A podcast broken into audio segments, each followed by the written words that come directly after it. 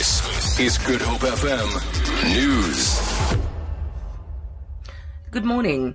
The South African Post Office has presented its turnaround plan to Parliament's Portfolio Committee on Telecommunications and Postal Services.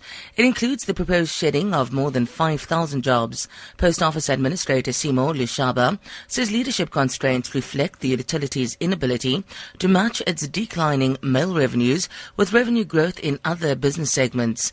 Lushaba says the plan is aimed at reshaping SAPO into a competitive company.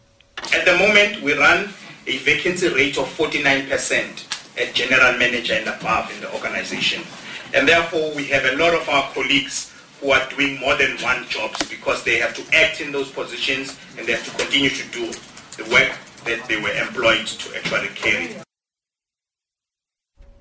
By-elections will take place in two areas of the Western Cape today.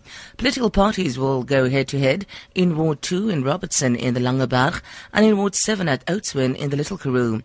But all eyes will be on Oudtshoorn following a 2013 controversial by-election which handed the DA power but which until today has not yet materialized.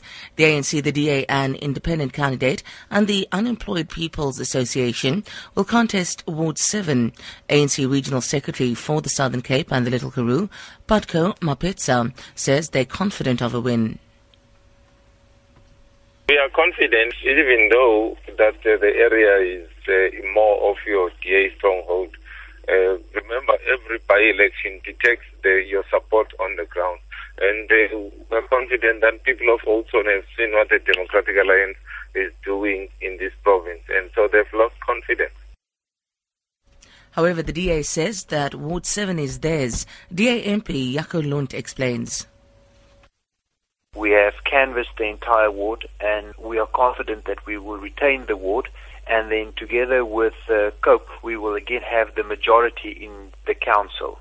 The big challenge now comes in whether the minority coalition of the ANC, ICOSA and the NPP will be willing to respect democracy and respect the choice of the voters and hand over power to the DA and the COPE alliance.